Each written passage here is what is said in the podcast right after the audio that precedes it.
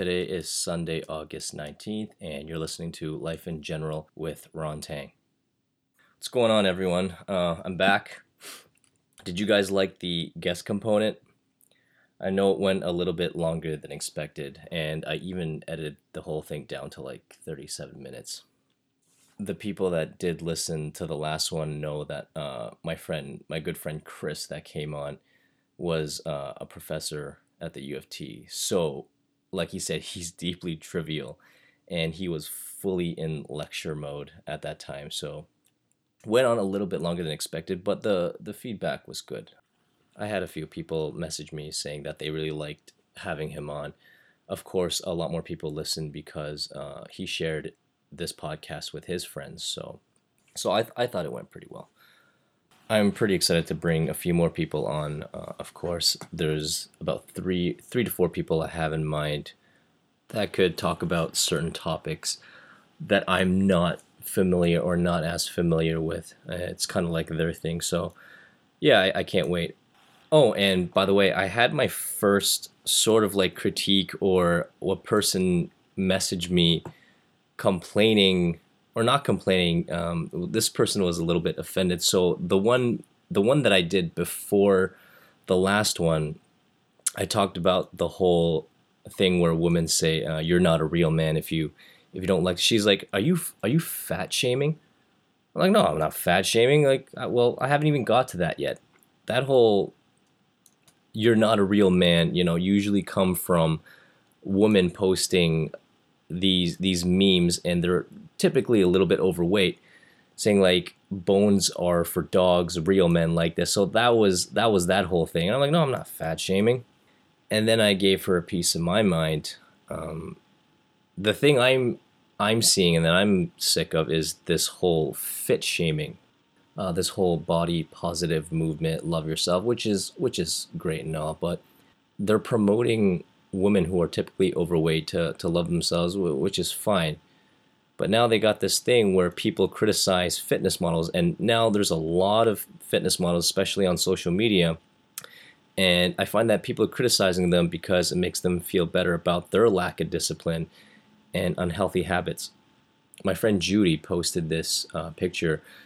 She reposted this um, article from my favorite, one of my favorite bodybuilders, this Australian bodybuilder Lee Priest it talks about how now it's the norm to be overweight, and it's a, it's it is a shame because articles such as this is trying to discredit women who are actually uh, building muscular bodies, which I understand both sides of the spectrum. It may not be appealing to everybody.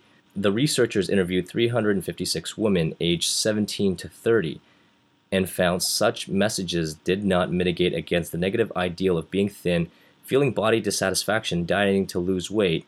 The desire for thinness in any form is enough to elicit harmful outcomes, irrespective of any coexisting muscular body goals, Dr. Ullman says. See, you know, to me, fitness women are some of the hardest working women out there.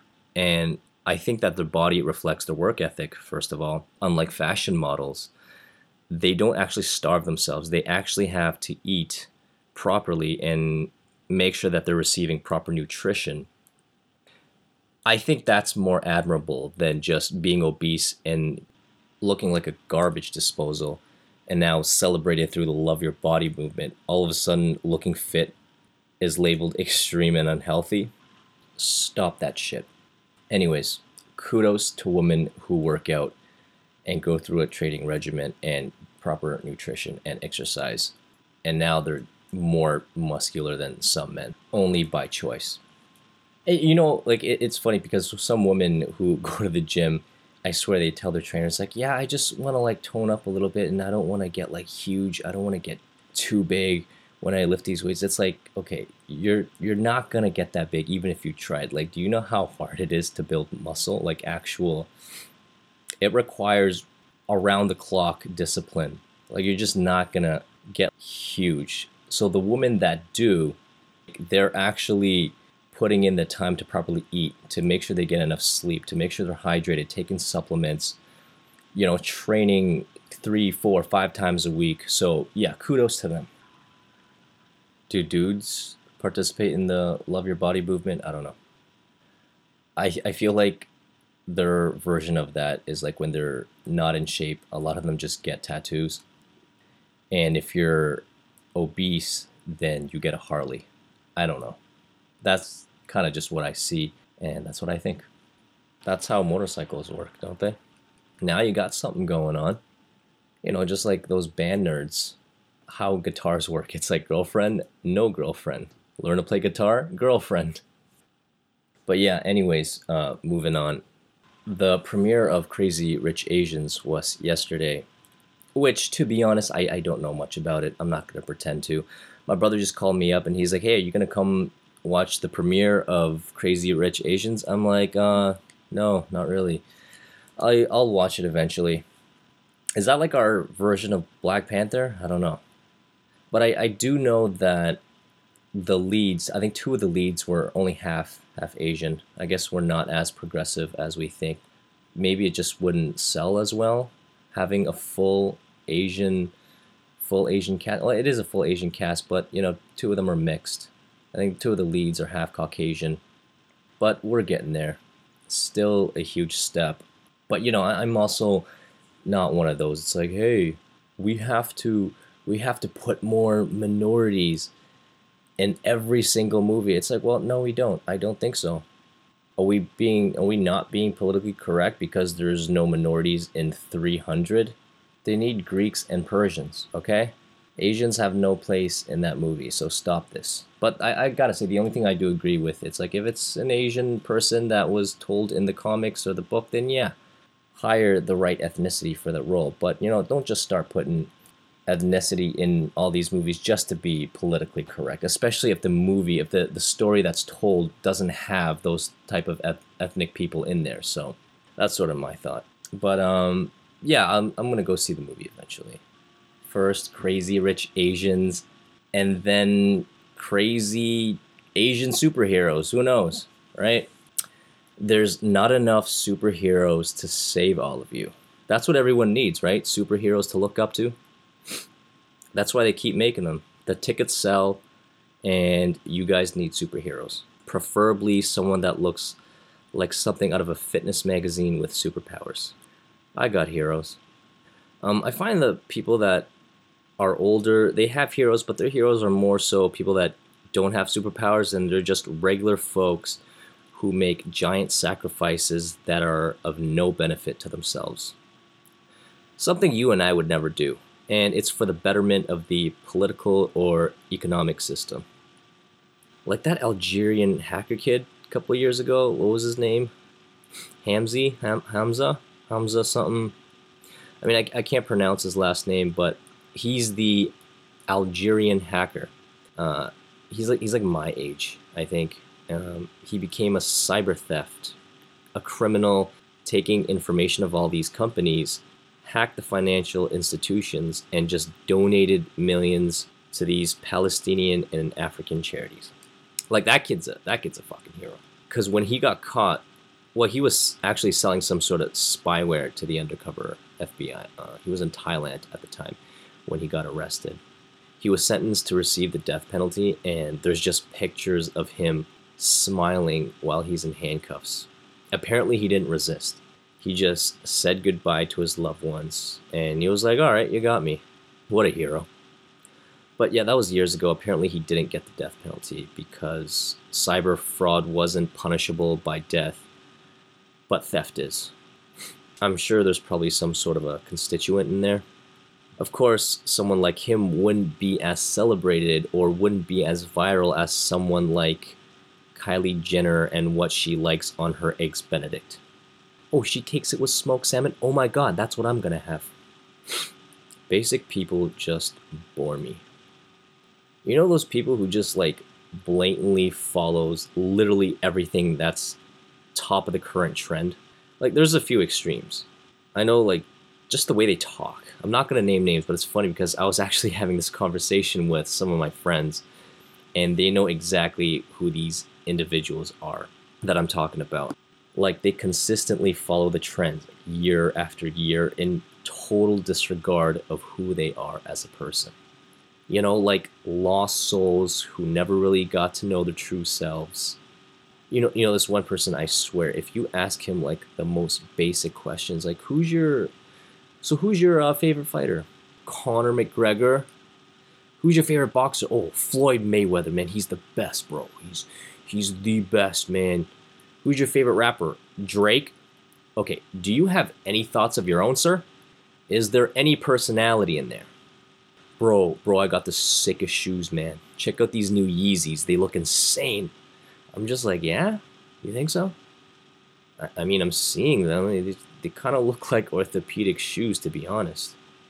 They look like something you're required to wear from a specialist. No, no, bro, these are sick, man. The same dude who's like at Wild Wing every UFC fight because because of the hype. Bro, bro, UFC tonight, bro. Let's hit up Wild Wing, bro. UFC.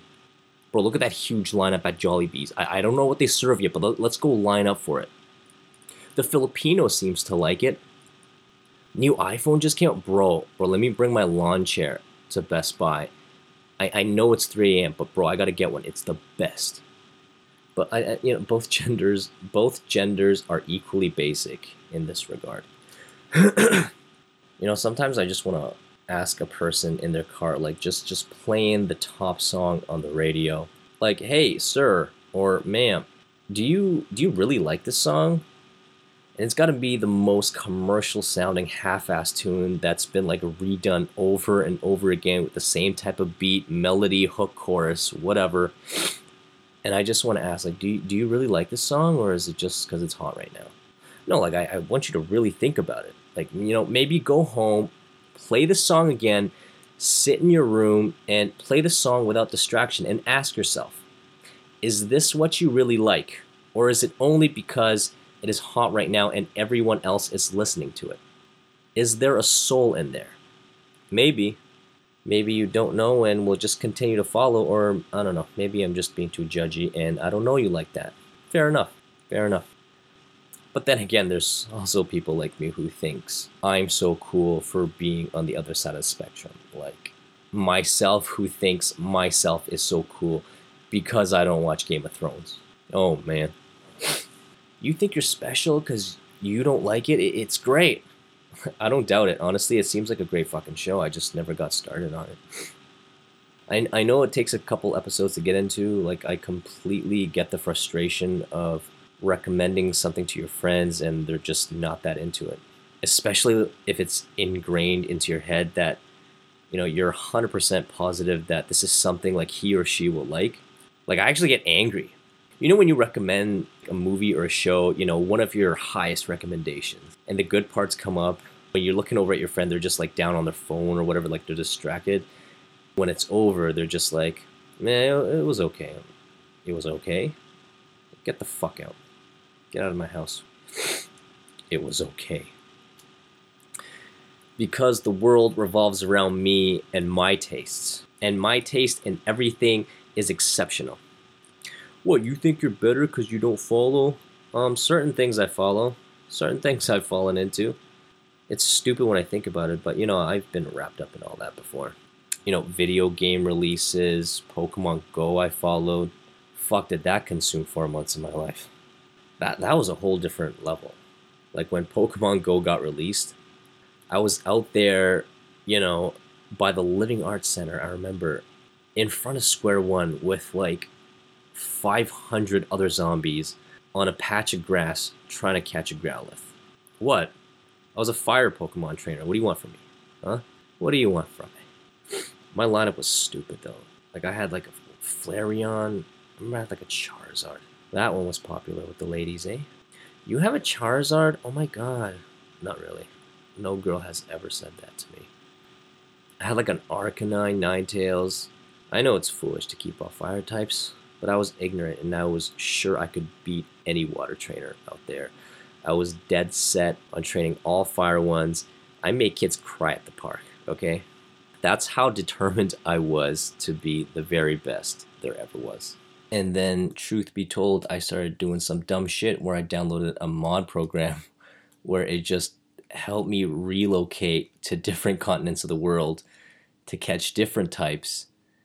And then I got a little overboard with it and I just used it to like cheat all day. And then eventually I got banned on my account and that was the end of my Pokemon run. Now I was actually glad. There was a part of me that was like, okay, so this whole thing is over now and uh, I can get back to reality because I swear, even I've seen grown men at the park, like guys in their 30s and 40s, just out there like trying to level up. It's the stupidest fucking thing ever.